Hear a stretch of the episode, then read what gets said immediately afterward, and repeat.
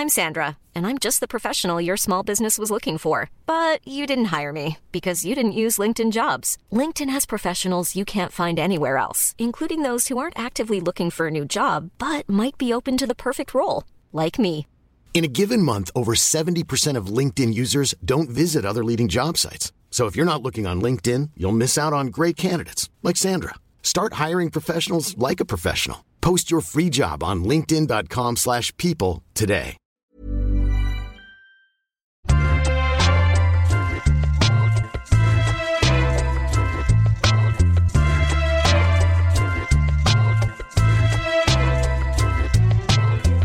Salut, c'est Thomas Rosec. Je n'ai pas un goût immodéré pour les sondages qui ont tendance à s'empiler un peu inutilement dans nos fils d'actualité. Il n'empêche de temps en temps, l'un d'entre eux met en lumière des réalités qui nous échappent. Ça a notamment été le cas la semaine passée lorsque j'ai vu sortir ce chiffre d'une étude I F O P pour l'association Dons Solidaires. trois millions de Français se privent, faute de moyens, de produits d'hygiène de base, comme le savon, le dentifrice ou la lessive. Et parmi ces trois millions, un virgule sept million de Françaises n'ont pas suffisamment accès aux protections périodiques dont elles auraient besoin. C'est ce qu'on appelle la précarité menstruelle, et de plus en plus de voix s'élèvent ces dernières années pour dire qu'il y a quelque chose de profondément injuste dans la façon dont le monde marchand profite des impératifs biologiques féminins pour amasser de beaux profits, faire du pognon sur les règles et ajouter au passage une petite dose d'exclusion pour celles qui ne peuvent pas se payer ces protections. Alors qu'est-ce qui déconne et comment faire évoluer les choses ? Mathilde Mélin est partie en quête de réponse et c'est son reportage réalisé par Solène Moulin qui forme notre épisode du jour. Bienvenue dans Programme B. D'après vous, combien ça coûte un paquet de tampons ? Et un paquet de serviettes. trois euros, cinq euros, dix euros. Ça dépend des magasins et des produits, mais une chose est sûre, c'est assez cher. Écoutez, ça dépend des tailles. Je pense que ça doit être aux alentours de, de, de dix ou quinze centimes d'euros, peut-être. Non, oh là non, ah non, non, plus non, non, non. J'ai vingt-quatre ans et j'ai mes règles depuis plus de la moitié de ma vie. Pourtant, je m'étais jamais posé la question consciemment du coût des protections périodiques. Jusqu'à ce que je tombe sur un article de presse il y a quelques années qui disait qu'en France, une femme dépense environ mille cinq cents à deux mille euros dans sa vie pour en acheter. À l'époque, j'avais trouvé ça énorme et injuste. Pourquoi moi, parce que je suis une femme, je devrais dépenser deux mille euros de plus qu'un homme dans ma vie, à cause des fonctions basiques de mon corps ? Puis en octobre deux mille dix-huit, j'ai vu le documentaire vingt-huit jours, qui parle des règles. Dans ce documentaire, il est expliqué que le coût des règles est en fait largement supérieur à celui que j'avais vu précédemment, et pas qu'un peu. Si on additionne tout cela, on se retrouve avec la modique somme de cinq mille sept cent soixante-trois euros et cinquante-six centimes. Ça représente cinq mois de SMIC, une voiture neuve ou un très très beau voyage. Bien sûr, ce chiffre diffère selon chaque femme. Mais le constat reste le même pour toutes. Avoir ces règles, ça coûte cher. Il se trouve que l'une des trois co-réalisatrices, Myriam Mathia, étudie le journalisme dans la même école que moi. C'est donc entre deux cours que j'ai demandé à Myriam de me parler du calcul du coût des règles qu'elles avaient fait avec les deux autres réalisatrices dans le documentaire. Alors en fait, dans les calculs que font la plupart des journaux sur le coût des, des règles, ils prennent uniquement les protections hygiéniques. Donc ils prennent soit tampon, soit serviette, soit cup, et ils multiplient ça par le nombre d'années où t'as, où t'as tes règles. Et en fait, nous, on a pensé aux dépenses complémentaires. Donc tout ce qui est bouillotte quand t'as mal, euh, antidouleur, euh, les pantalons que tu rachètes, les culottes que tu rachètes, les draps que tu tâches. Mais après, il faut se dire aussi c'est que le chiffre, euh, il varie énormément d'une femme à une autre. Il y a des femmes qui n'utilisent aucune protection hygiénique, d'autres qui ont juste une cup. Donc on a vraiment pris euh, toutes les dépenses ouais, complémentaires qui pouvaient être aussi, euh, je ne sais plus très bien ce qu'on avait rajouté, euh, pour les femmes qui ont des saignements entre leurs règles, il y en a qui, en ont, qui ont ça, euh, post-grossesse, les saignements post-grossesse que tu peux avoir. Donc c'est pour ça qu'on est arrivé à un chiffre qui est nettement plus supérieur que celui dans les autres médias. Et qu'est-ce que tu as ressenti quand tu as vu ce chiffre ? J'ai trouvé ça énorme. Parce que mille euros, déjà, déjà on parle, d'habitude on parle de, entre mille et deux mille euros, je trouve déjà ça énorme. C'est vrai que cinq mille balles, après on s'est, on s'est regardé et on a comparé un petit peu, c'est, c'est un voyage, c'est une voiture, c'est, c'est beaucoup. Dans tous les calculs qu'on avait vus, c'était très simple, c'était un paquet de tampons ou un paquet de serviettes et on multipliait ça. Alors que nous, on a parlé un peu avec les filles autour de nous et il y en a qui étaient là, bah oui, mais moi le soir, j'utilise pas des tampons, j'utilise des serviettes et parfois il m'arrive de faire du sport, donc je vais mettre un tampon, donc c'est pas du tout aussi... Euh, Stylé, c'est aussi homogène, en fait, c'est très différent d'une femme à une autre. Et donc c'est pour ça qu'on a additionné les deux. Pourquoi c'est si cher en France ? Parce qu'en fait, oui, c'est les marques qui décident du prix. Il n'y a pas de nécessité. En fait, ils ne sont pas là pour euh, permettre aux femmes qui sont dans le besoin de se protéger et d'avoir une protection hygiénique pendant leur menstruation. Ils sont juste là pour vendre, en fait. À partir du moment où c'est toi qui fixes les prix, ton objectif, c'est de te faire un bon chiffre d'affaires et de faire du bénéfice. Donc tu fixes le prix le plus élevé euh, possible. C'est quoi les solutions les moins chères aujourd'hui en France ? Alors, il y a la cup. Du coup, tu payes vingt euros une fois et t'as pas à le repayer. Mais sinon, il y a aussi les culottes lavables, mais c'est pas très connu encore. Et sur le moment, ça coûte très cher en fait à acheter. Donc, on peut voir ça comme une bonne solution, mais d'un autre côté, une étudiante, elle ne peut pas sortir quarante euros d'un coup pour une culotte qu'elle va devoir relaver. Peut-être qu'elle n'a pas de machine à laver chez elle. Mais sinon, dans l'idéal, ouais, c'est la cup. Et ça dure combien de temps, une cup ? Alors justement, vu qu'on s'intéresse très peu aux menstruations des femmes, il n'y a pas énormément d'études sur le sujet. Donc certains, les industriels disent dix ans. D'autres médecins disent que maximum, ça serait cinq ans. Donc on ne sait pas vraiment, en fait. Il n'y a pas encore eu d'études sur le sujet. Avant de faire ce documentaire, est-ce que toi, tu avais réfléchi à combien ça coûte d'avoir ces règles ? Alors, j'ai commencé à y réfléchir quand j'ai quitté euh, le domicile familial, en fait. C'est-à-dire que moi, donc, je viens d'une famille, donc j'ai une sœur et une mère, donc on est trois femmes à la maison. Et euh, du coup, ma, c'était ma mère et ma sœur qui, on avait un petit pot commun, on achetait toutes euh, nos serviettes et nos tampons ensemble. Et quand je suis arrivée à Lille pour vivre toute seule, je me suis rendu compte qu'il fallait que j'ajoute ça à ma liste de courses. Et ça peut sembler anodin parce que c'est trois euros par-ci, quatre euros par-là, mais sur le coup, euh, je trouvais ça, je trouvais ça toujours, enfin, je voyais toujours ça comme une dépense euh, supplémentaire. Je me disais, ok, bah, j'ai trente euros de courses, bah non, ce mois-ci, j'en vais avoir trente-cinq parce qu'il faut que j'achète euh, un paquet de tampons. Donc ouais, je, me suis, je m'en suis rendu compte à ce moment-là, et c'est de, enfin, je pense que c'est à partir de ce moment-là que je me suis aussi euh, questionnée sur pourquoi est-ce que ça coûte aussi cher, pourquoi est-ce que c'est pas gratuit, et pourquoi est-ce que c'est taxé à vingt pour cent à l'époque.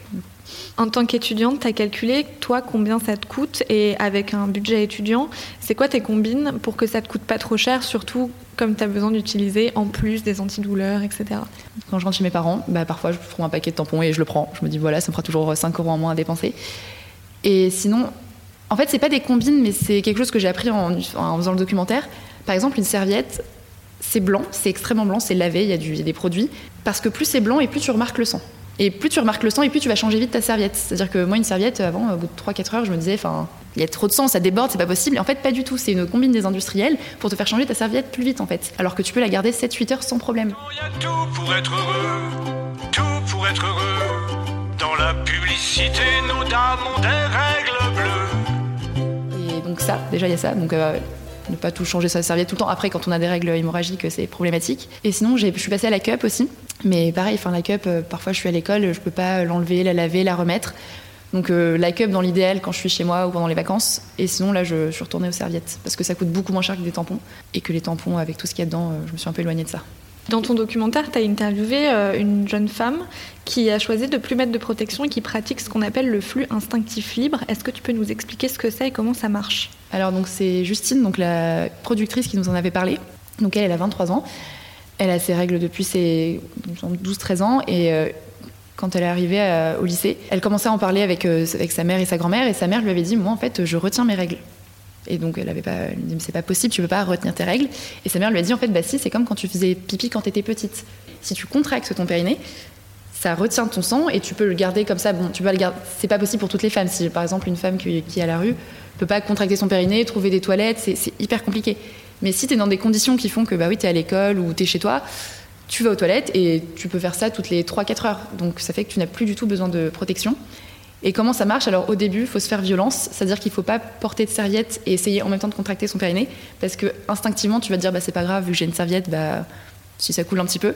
Et elle, elle nous a dit qu'il lui avait fallu trois à quatre mois avant que de réussir vraiment, mais au bout de quatre mois, ouais. Euh... En fait, elle sent, c'est-à-dire qu'elle sent quand, est-ce que, quand ça va arriver, elle se dit bah, là c'est le moment, il faut que je contracte, et après elle va aux toilettes. Et une fois de plus, quand, on, quand j'ai appris ça, je me suis rendu compte qu'on ne connaissait pas du tout notre corps, parce que moi, j'en avais jamais entendu parler. Et je me dis mais en fait, si on nous apprenait ça quand on était petite, bah, peut-être que bah, aujourd'hui, on n'aurait plus besoin de tout ça, quoi, enfin, des protections hygiéniques. C'est peut-être un peu pour ça qu'on ne nous l'apprend pas. Exactement. Bah, si, si tout le monde faisait ça, les industriels des protections hygiéniques euh, n'auraient plus d'argent, en fait. Et est-ce que ça peut être une solution pour des personnes en situation de précarité ? Donc pas des S D F, parce que comme tu l'as dit, il faut trouver des toilettes, c'est compliqué. Mmh. Mais pour euh, des étudiantes, par exemple, est-ce que c'est quelque chose qu'elles peuvent faire si, pour elles, acheter des protections périodiques, c'est trop lourd sur leur budget ? Oui, ça peut être une solution, mais pour moi, ça doit être une envie aussi. C'est-à-dire que si tu n'as pas envie en fait, de retenir tes règles, tu ne devrais pas avoir à le faire. Elle devrait avoir les moyens de pouvoir s'acheter des protections, et ça devrait être plutôt une envie de vouloir se reconnecter avec son corps et de mieux comprendre son corps.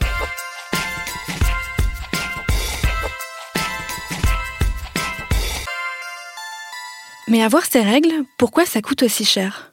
Jusqu'en deux mille quinze, les protections périodiques étaient considérées par l'État français comme des produits de luxe et pas comme des produits de première nécessité. Le collectif féministe Georgette Sand s'est battu pour que la taxation de ces produits passe de vingt pour cent à cinq pour cent.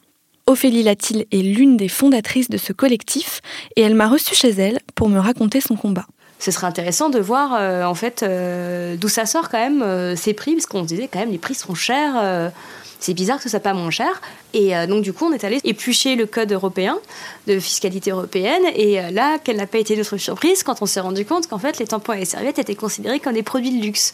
Donc on s'est dit c'est quand même marrant, et donc on a commencé à regarder, on s'est rendu compte que euh, non seulement c'était vu comme un produit de luxe, mais que c'était vu comme plus luxueux par exemple qu'une canette de coca qui est euh, taxée à cinq pour cent, ou que euh, des billets de match de foot qui sont taxés à cinq pour cent, ou que du foie gras qui est taxé à cinq pour cent. Donc on s'est dit qu'on ne pouvait pas colmater notre vagin avec du foie gras euh, quand on avait ce problème-là. Donc évidemment, il fallait peut-être faire une, une déclaration d'urgence. Là, on s'est rendu compte que le département qui s'occupait de la fiscalité européenne, c'était euh, que des mecs.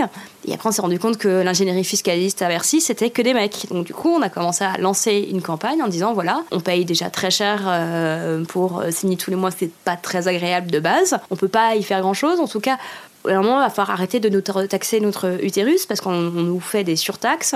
Bercy nous contacte, on arrive au rendez-vous, accueilli par un conseiller de Macron, à l'époque qui n'était pas encore président, et à qui on explique notre problème. C'est voilà, écoutez, on ne comprend pas trop pourquoi on a toujours, on est toujours censé payer, euh, là, pourquoi on paye une telle taxe comme si c'était un produit de luxe, alors que c'est un produit de première nécessité. Euh, vous êtes gentil, euh, tant qu'on ne sera pas euh, mieux payé, euh, on, on veut payer moins cher les tampons et les serviettes. Et il y a Ah oui, mais de toute façon, le problème, ce sera les marges des distributeurs et machin. Enfin, non, non, attendez, excusez-moi. Et en fait, vous arrêtez de vous faire du blé sur notre utérus. Point final, en fait. C'est ça qu'on vous demande.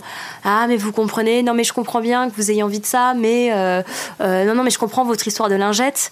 Et là, on n'a rien fait. Non, mais en fait, c'est pas une histoire de lingette. Là, on te parle d'une histoire de serviette. Et là, on lui met sous la table euh, une lingette, une serviette, une cup. Et là, le conseiller commence à bégayer et à perdre son sang-froid. Il se met à rougir en, en serrant sa cravate. Euh, en disant, oui, non, mais bien sûr, je sais, je sais. Mais parce qu'en fait, ma femme, elle en achète. Intervient, oui, mais ta femme, elle en achète. Mais tu sais pas qu'en fait, chaque mois, là, nous, on a besoin d'en acheter, que c'est obligatoire. On ne peut pas s'en passer. Et en fait, là, on comprend quand on, il, il commence à nous expliquer que euh, oui, mais c'est obligatoire, par exemple, de se raser. Pour les hommes le matin, oui mais si moi pendant trois jours euh, je me rase pas, euh, je vais avoir euh, un problème aussi au bureau, hein, ça va pas bien passer. On a fait oui, sauf que tu viens trois jours au bureau, peut-être qu'au bout du troisième on va te dire euh, mon petit chéri, euh, t'as l'air un peu négligé. Par contre moi je viens trois jours au bureau sans une tamp- un tampon et une serviette, je vais en foutre partout, je peux te dire que là tu vas le rembourser par la sécu, euh, le remboursement par la sécu tu vas nous le, tu vas nous l'obtenir en fait. Si toutes les femmes de France commence à faire du free flow euh, partout dans les lieux publics, euh, c'est pas pareil que si tout le monde arrête de se raser la barbe en fait. Et là en fait il nous dit mais vous comprenez, oui parce que mais non mais dans ce cas là il faut se, il faut se retenir. Et là on comprend en fait que pour euh, le conseiller de Bercy payer dix mille euros par mois, euh, en fait le, c'est comme euh, quand on, vous voulez aller euh, aux toilettes en fait, quand vous voulez uriner en fait il suffit de serrer très fort et le sang ne coule pas. Donc il y a en plus un problème euh, derrière la question de la précarité euh, menstruelle, enfin derrière la question de, de cette surtaxe sur euh, les, le, le vagin des femmes, il y avait derrière une méconnaissance totale en fait de ce que c'est avoir ces règles. En tout cas on s'est dit mon Dieu mais c'est une catastrophe, ils savent rien. Donc du coup on est allé aussi au Parlement européen et là on a fait un, un tampon géant en papier mâché et on est allé voir les députés euh, européens à qui on a expliqué qu'il fallait bouger parce que euh, les Anglaises elles avaient réussi à l'obtenir et donc euh, on voulait que toutes les Européennes commencent à À, à, à se mobiliser sur cette question-là. Euh, et donc, ils nous ont pris au sérieux, mais ils ont dit, oui, mais là, pour l'instant, il euh, faut que ça commence par chez vous, ça doit passer par le loi de finances. Et donc, du coup, on a commencé à envoyer, à relayer énormément la pétition, à contacter euh, toutes les organisations féministes euh, possibles et imaginables à l'époque, qui ont toutes dit banco. Et, euh, et ça, c'était vraiment très, très chouette. Donc, quand on s'est mobilisé, ça a obligé, en fait, euh, bah, l'Assemblée nationale à à considérer le dossier. Les députés, au départ, l'ont pas fait passer. Le secrétaire d'État au budget, à l'époque, avait dit « Oui, mais alors, oui, chaque année, il y a des gens qui demandent à baisser les taux de taxation de certains produits. L'année dernière, c'était euh, les grottes et les parcs d'attractions. » Et là, euh, tout le monde rigole en disant oui, « Freud sort de ce corps » parce que c'était quand même assez rigolo, euh, ce parallèle. Et donc, du coup, comme il a été... Euh, il s'est senti extrêmement humilié parce que tout le monde s'est foutu, euh, s'est foutu de lui. Euh, derrière, les sénateurs n'ont pas voulu euh, se faire ridiculiser non plus. Donc, du coup, ils ont voté, en fait, la suppression de la tampon taxe. Et, euh, et après, derrière, du coup, les députés l'ont fait passer dans la loi de finances. Et donc, au premier janvier deux mille seize, normalement, la taxe tampon était supprimée. C'est-à-dire qu'elle est passée à cinq pour cent et que, normalement, dans les magasins, euh, ça devait avoir un impact sur les prix. Bien évidemment, euh, ça veut dire que certaines grosses boîtes qui refusent par ailleurs de donner la composition des tampons et des serviettes se sont euh, fait des petites marges en plus. Ça veut dire que certains magasins, je pense notamment aux, ma- aux pharmacies, se sont fait des marges énormes. Et, euh, et nous, du coup, nous, ce qu'on a fait, c'est qu'on a demandé aux gens de vérifier sur tous leurs tickets de caisse à partir du premier janvier deux mille seize que euh, le magasin avait bien appliqué le taux de taxation. Vérifier, demander à chaque fois de vérifier. Si ce n'était pas le cas, on écrivait en fait aux filiales. Donc on a écrit à toutes les, toutes les grands magasins, toutes les grandes distributions pour leur dire maintenant les gars, vous impactez le truc et on va surveiller vos prix. Il me semble bien que légalement, on s'est dit les choses qui, dont on est obligé d'acheter en fait, euh, notamment par exemple l'eau et le savon, du coup ces produits-là devraient encore être encore moins chers. Donc le, le savon, l'eau et les préservatifs par exemple ont bénéficié de cette taxation parce que c'est une, un produit obligatoire et en fait la taxe tampon à l'inverse, parce que c'est un produit à destination des femmes, n'est pas vu comme un produit qui devrait euh, avoir un coût moindre. Et là, du coup, ils sont taxés à cinq virgule cinq pour cent. C'est ça. Est-ce que vous pensez qu'ils pourraient être taxés à moins que ça ? C'est-à-dire faire complètement disparaître les taxes sur ces produits-là ? On pourrait faire complètement. C'est, en tout cas, c'est une demande en fait, par exemple, des Anglaises. Les Anglaises, elles ont obtenu la taxe à deux pour cent et elles veulent une suppression totale de la taxe. Mais pour nous, ça s'accompagne maintenant aussi du, euh, d'un tacle sur les fabricants. C'est-à-dire qu'aujourd'hui, euh, euh, les, les, les, les fabricants de tampons et de serviettes, par exemple, ils ne font aucun effort sur la, la qualité des produits et euh, ils continuent de proposer des choses qui sont euh, de mauvaise qualité euh, et qui ont un, des impacts sur la santé des femmes et, ils les, et en plus qui ne sont pas du tout écologiques euh, et ils le proposent euh, en fait à des prix qui ne sont pas corrects. Et donc du coup, pour nous, on pourra avoir un impact déjà en essayant d'avoir, euh, de se détourner des fabricants les plus, euh, les plus reconnus entre guillemets sur le marché et aussi en essayant de leur imposer de divulguer la composition de leurs tampons et leurs serviettes parce que c'est quand même pas normal que soi-disant par manque de place euh, y a pas, il n'y ait pas la composition sur une boîte de Tampax ou, euh, ou de serviettes. Donc en plus d'une précarité euh, économique, il y a une précarité de savoir, c'est-à-dire que les ouais. femmes ne savent même pas ce qu'elles utilisent. C'est ça, et en plus on l'a demandé parce que nous on a, on a relayé des pétitions en ce sens et en fait euh, ils nous ont expliqué ah oui mais de toute façon oui, c'est, oui s'il n'y a pas marqué la composition c'est parce qu'il n'y a pas la place sur la boîte de Tampax. J'ai envie de dire mais écoute chaton, j'ai une boîte de Tampax sous mon lavabo là, je regarde, il y a, y, a, y a marqué Tampax quinze mille fois, je pense que tu as largement la place pour mettre ce qu'il y a dedans. Donc du coup quand il y en a qui ont fait des... Euh, qui ont fait des, des tests dessus, ils se sont rendus compte qu'il y avait du glyphosate et des pesticides dans énormément de boîtes de tampons, typiquement des grands fabricants. Un autre problème qu'il y a aussi, c'est la, après la culpabilisation qu'on peut avoir des femmes. C'est-à-dire qu'il y a un moment, par exemple, vous avez plein de femmes qui ne peuvent pas supporter la cup. Parce que tout le monde est en train de vous dire, nous, quand on a lancé la campagne, tout le monde vous dit, oui, mais la cup, c'est plus écologique, c'est plus économique, c'est génial, c'est merveilleux. Et en fait, si tu fais pas ça, et ben en fait, t'es une grosse connasse qui, euh, qui pollue la planète. T'as envie de dire, en fait, il y a des femmes qui peuvent pas mettre leur... Enfin, on n'a pas tous la même éducation euh, sexuelle et du, du corps. Il y a des femmes, elles ne peuvent pas même mettre de tampons parce qu'elles ont peur de perdre leur hymen comme ça. C'est des questions de, de foi de religion. Vous avez des filles euh, catholiques et des filles musulmanes qui pourront jamais le faire. Vous avez des femmes étrangères, elles arrivent, c'est hors de question pour elles de se mettre un tampon. Alors, j'imagine la chatte, enfin la chatte, moi, la, la cup, parce que voilà, tu te, oui, bah, oui, tu te mets la main dans la chatte, bien profondément. Et déjà, un, il faut avoir une connaissance de son corps, euh, voilà, il faut savoir bien la mettre et tout ça. Euh, et ensuite, il faut avoir un, un point d'accès à l'eau. Donc euh, t'es gentil, mais tu vas pas distribuer tes cups partout dans la, sur la planète, dans des endroits où il n'y a pas de point d'eau. Elle fait comment la, la, la nana qui, qui, qui dort dans la rue ? Elle peut pas le faire. L'agricultrice qui est avec ses mains pleines de pesticides, bon, elle est d'accord pour en mettre sur ses légumes. Par contre, elle n'a peut-être pas, elle a peut-être pas envie de le mettre, euh, de mettre quand elle se change sa cup, parce qu'elle est entre deux de ses vignes euh, et qu'elle euh, doit se changer sa cup. Non, non, ça c'est pas possible. Donc il y a un moment, il faut aussi adapter euh, les formes de... Euh, d'utilisation des de, de, de formes de, de protection périodique. Euh, il y en a plusieurs et euh, il ne faut pas en valoriser une plus que l'autre. Tous les mois c'est une classique, j'ai tout ce qu'il faut, j'ai une boutique, je pioche une serviette hygiénique, petit make-up et je suis un flic. Il y a quelques semaines, la militante féministe connue sous le nom de Irène Evrose sur Instagram a pratiqué ce qu'on appelle le free bleeding, c'est-à-dire qu'elle n'apportait aucune protection pour empêcher son sang de couler et de tacher ses vêtements. Elle est allée à la fac, dans le métro, dans la rue, et elle a passé une journée entière sans protection pour dénoncer l'enjeu d'hygiène et de santé publique qui se cache derrière le remboursement des protections hygiéniques. Elle voulait montrer que tout le monde est concerné par la question du prix des protections, parce que les femmes sont dans l'espace public et que ce qui les concerne, concerne tout le monde. Dame Nature, pars maintenant. Je t'apporte ton cadeau mensuel, chérie, tes règles. Tu ferais mieux d'arrêter de danser. Mais aller à la fac sans serviette ni tampon, ça demande beaucoup de confiance en soi et c'est un acte militant qu'on imagine difficile à assumer pour la plupart des étudiantes. Pourtant, elles font partie des publics les plus précaires. À Lille, l'université a choisi d'adopter une position forte pour lutter contre la précarité menstruelle en offrant gratuitement aux étudiantes un kit de protection hygiénique, une première en France. J'ai rencontré Sandrine Rousseau, vice-présidente de l'université de Lille et fondatrice de l'association Parler, qui accompagne les femmes victimes de violences sexuelles. Je lui ai demandé comment elle avait eu l'idée de cette distribution. Alors, l'idée de cette distribution, elle vient du fait que ce sont des produits qui sont chers et ce sont des produits qui sont indispensables à se sentir bien, digne, propre. Et donc, il, faut, euh, il fallait faire quelque chose parce que toutes les étudiantes ne peuvent pas se payer ça. Alors, euh, j'avais vu l'exemple de l'Écosse où euh, les lycées et les collèges mettent à disposition des produits euh, tampons et serviettes gratuitement aux, aux lycéennes. Et je me disais que c'était une sacrément bonne idée. Et j'avais par ailleurs euh, aussi eu le retour d'épiceries solidaire sur l'université. Je savais que c'était les produits qui étaient le plus demandés et parmi les produits les plus chers. Et moi, je me suis dit, euh, ça paraît un peu bête ce que je vais dire, mais euh, le papier toilette, on ne demande pas euh, avant euh, quel est le revenu des, des personnes. On sait que c'est une nécessité. On a besoin de papier toilette pour l'hygiène. Euh, Voilà, et en fait, les serviettes, c'est exactement la même chose, quoi. C'est-à-dire qu'une étudiante, elle devrait pouvoir trouver euh, ici, dans l'université, euh, de quoi se, bah, de quoi être digne, propre, et cetera. Et puis, euh, on avait un crédit qui était inutilisé, et donc on, a, on est passé devant le conseil, euh, alors c'est le C F V U, et devant le conseil du F S D I E, mais en fait, ça a suscité tout de suite euh, une approbation. On n'a pas eu de critique plus que ça, quoi. Je m'attendais à des levées de boucliers, des choses, mais en fait, euh, pas, pas du tout. Pourquoi vous vous attendiez à des mauvaises réactions ? Je me disais, bah, c'est, c'est un sujet qui n'est pas si connu que ça encore. Et, y a, et, et puis en plus, les règles, c'est un sujet qui est tabou euh, encore dans certaines familles, dans certains milieux.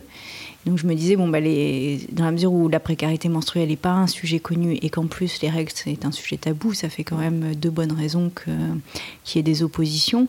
Et en fait, non. En fait, non. Et j'ai vraiment été surprise euh, en bien. Quel budget vous avez alloué à cette action ? Là, le budget pour la première séquence, il est de cinquante-neuf mille euros, donc euh, c'est un budget qui est quand même important. En même temps, euh, on a euh, près de soixante mille euh, étudiants hein, sur le, l'université, donc euh, c'est une très grosse université. Euh, cinquante-neuf mille, je pense que... En s'y prenant un peu différemment, on peut diminuer ce budget. Mais là, on l'a fait, c'était une première en France, donc on n'a pas eu trop le choix de la manière dont on l'a fait. C'est-à-dire qu'on n'a pas réussi à trouver de partenaire, on n'a pas... Euh, parce que, par exemple, on n'avait pas beaucoup de temps pour euh, que les personnes réunissent, enfin, que les entreprises puissent réunir trente mille kits. Donc, euh, par exemple, les, les produits bio, il n'y en avait pas de disponibles. Bon. Donc, euh, tout ça sera à revoir, mais euh, euh, et, euh, quand on essuie les plâtres, forcément, il y a des inconvénients à essuyer les plâtres. Donc là, je pense qu'on a... C'était, C'est un prix assez cher. Ceci dit, il euh, y a moyen de le faire diminuer, et donc on va continuer comme ça. Ces produits sont vraiment, je trouve, extraordinairement chers pour ce que c'est, même au fond. Et euh, je peux pas m'empêcher de penser aux rasoirs. Vous savez, les rasoirs des hommes sont moins chers que les rasoirs des femmes, euh, alors qu'en fait, c'est exactement les mêmes rasoirs. Mais il y en a des jaunes et il y en a des roses. Et dès que c'est rose, c'est plus cher. Je me demande dans quelle mesure il n'y a pas euh, une espèce de taxe, euh, un peu comme ça, euh, comme c'est un produit indispensable, et bien qu'on en profite. Ouais, que certains, en tous les cas, en profitent. Comment vous avez choisi les produits que vous avez distribués et quels produits vous avez? Ça, on avait mis dans le, dans le cahier des charges, on avait mis des critères de qualité. C'est pour ça qu'on est tombé sur des grandes marques. Alors, je sais que c'est, il y a des critiques sur les produits chimiques qui sont utilisés pour les faire. En même temps, c'est des produits qui sont de qualité, qui sont dans les rayons euh, des supermarchés qu'on trouve. C'est parmi les produits les plus chers, donc on ne s'est pas moqué des gens. Après, je pense qu'il y a vraiment un travail à faire sur des alternatives qui soient moins polluantes. Comme les cups. Alors les cups, on en a, euh, on en a acheté, hein, mais on n'a pas une demande énorme de cups. Ça, c'est très drôle aussi parce que euh, sur les réseaux sociaux, les cups, c'était vraiment... Euh, tout le monde me disait, mais pourquoi vous n'avez pas des cups ? Et on a des cups, sauf que ça n'a pas été très demandé. Et je pense que simplement, euh, il y a une différence entre la réalité de la vie... Euh, Euh, à l'université où c'est pas si facile que ça de les utiliser parce qu'il faut des toilettes avec un point d'eau euh, et les demandes sur les réseaux sociaux. Donc ça, je pense que ça va faire partie du travail de cette année que de sensibiliser aussi les femmes à d'autres euh, solutions que du tout jetable. Alors, serviettes lavables, on m'en a beaucoup parlé, c'est pareil, mais moi je je sais pas quelle est la capacité des, des étudiantes à laver. Puis après, c'est du temps aussi hein, de laver, donc euh, de toute façon ça pourra pas être la seule possibilités. Il y aura toujours des alternatives. Mais en tous les cas, on va travailler les alternatives. Oui. Quand vous dites que vous voulez sensibiliser les étudiantes à leurs moyens de protection, comment vous comptez faire ça ? Je pense qu'il va y avoir des, des ateliers, des démonstrations, des, euh, des moments où on apprend toutes les possibilités qui s'offrent à nous.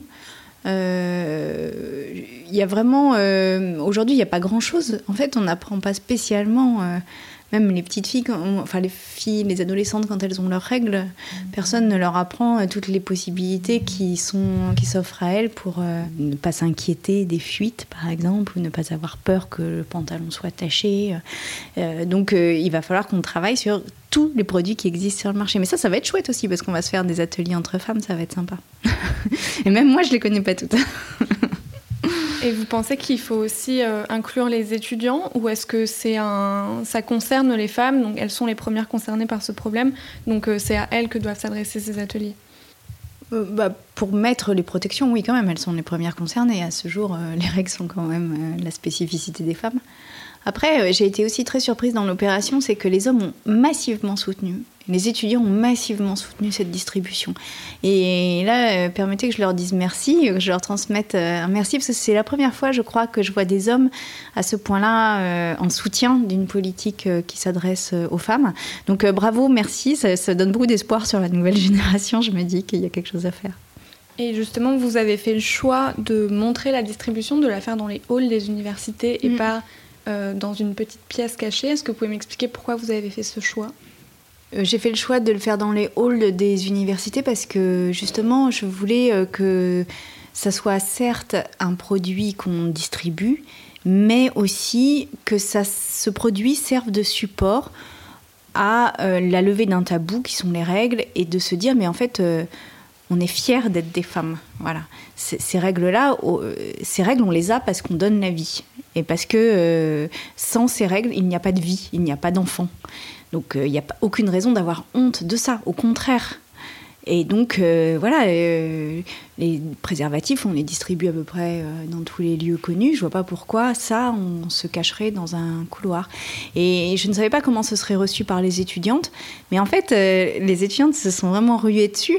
Et c'était même assez drôle parce qu'après, elles, elles prenaient leur paquet. Puis après, on les voyait se balader dans les couloirs avec leur paquet sous le bras parce qu'elles avaient oublié de le ranger. Elles discutaient avec leurs copines ou parce que leur sac était trop petit. Et comme ça, pendant ces journées de distribution, sur tous les campus de l'université, il y avait des femmes avec des paquets de serviettes, de tampons. Et je me dis, rien que ça, je suis sûre que la prochaine fois, quand elles iront en acheter, elles auront moins peur à la caisse d'être vues. Elles auront... Donc euh, voilà, c'est bien. Ça fait partie des petits effets positifs de, de cette distribution. Dédicace à tous les rageux des règles. J'ai mal au bide, c'est, c'est pas moi qui décide. J'ai besoin de faire le vide, la cup c'est vraiment utile. Oh, ragna, oh, gna, gna. J'ai mal au bide, oh, ragna, oh, gna, gna. Depuis l'année dernière, les jeunes affiliés à la L M D E, une mutuelle étudiante, peuvent se faire rembourser jusqu'à vingt-cinq euros par an sur simple présentation d'un ticket de caisse. Et ça concerne les femmes comme les hommes, afin de n'exclure personne, y compris les personnes transgenres. Parce que oui, il arrive qu'un homme ou qu'une personne trans doive acheter des protections pour son propre usage, pour sa sœur, sa copine ou une amie. Et ça permet aussi d'impliquer les hommes dans le cycle menstruel des femmes qui les entourent et de briser en partie le tabou des règles.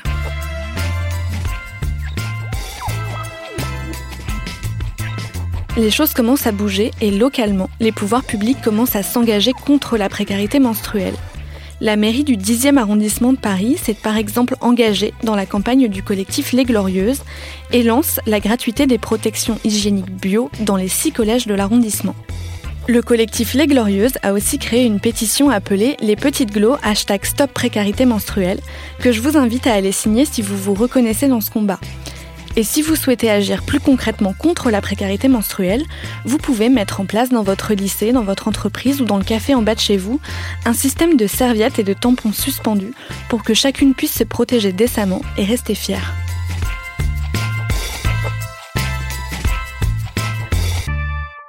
Merci à Mathilde Mélin pour ce reportage réalisé par Solène Moulin. Programme B, c'est un podcast de Binge Audio préparé par Laurent Bess. Pour être sûr de ne manquer aucun de nos épisodes, abonnez-vous sur votre appli de podcast préférée. D'ailleurs, si cette appli s'appelle Apple Podcast, profitez-en pour nous laisser cinq étoiles, ce sera fortement apprécié. Facebook, Twitter et consorts si vous voulez nous parler.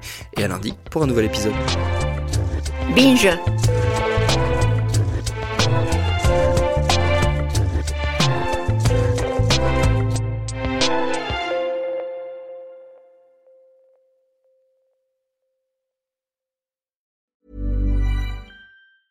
Save big money on exterior wall lights. Now at Menards. Find your style with Patriot Lighting. Exterior lights enhance the look of your home. Choose from over fifty options from Patriot Lighting. Now through May nineteenth, get ten dollars instant savings on a single qualifying purchase of one hundred dollars or more on in-stock outdoor wall lights. Check out our entire selection of outdoor lights and see the rest of our deals happening now on Menards dot com. Save big.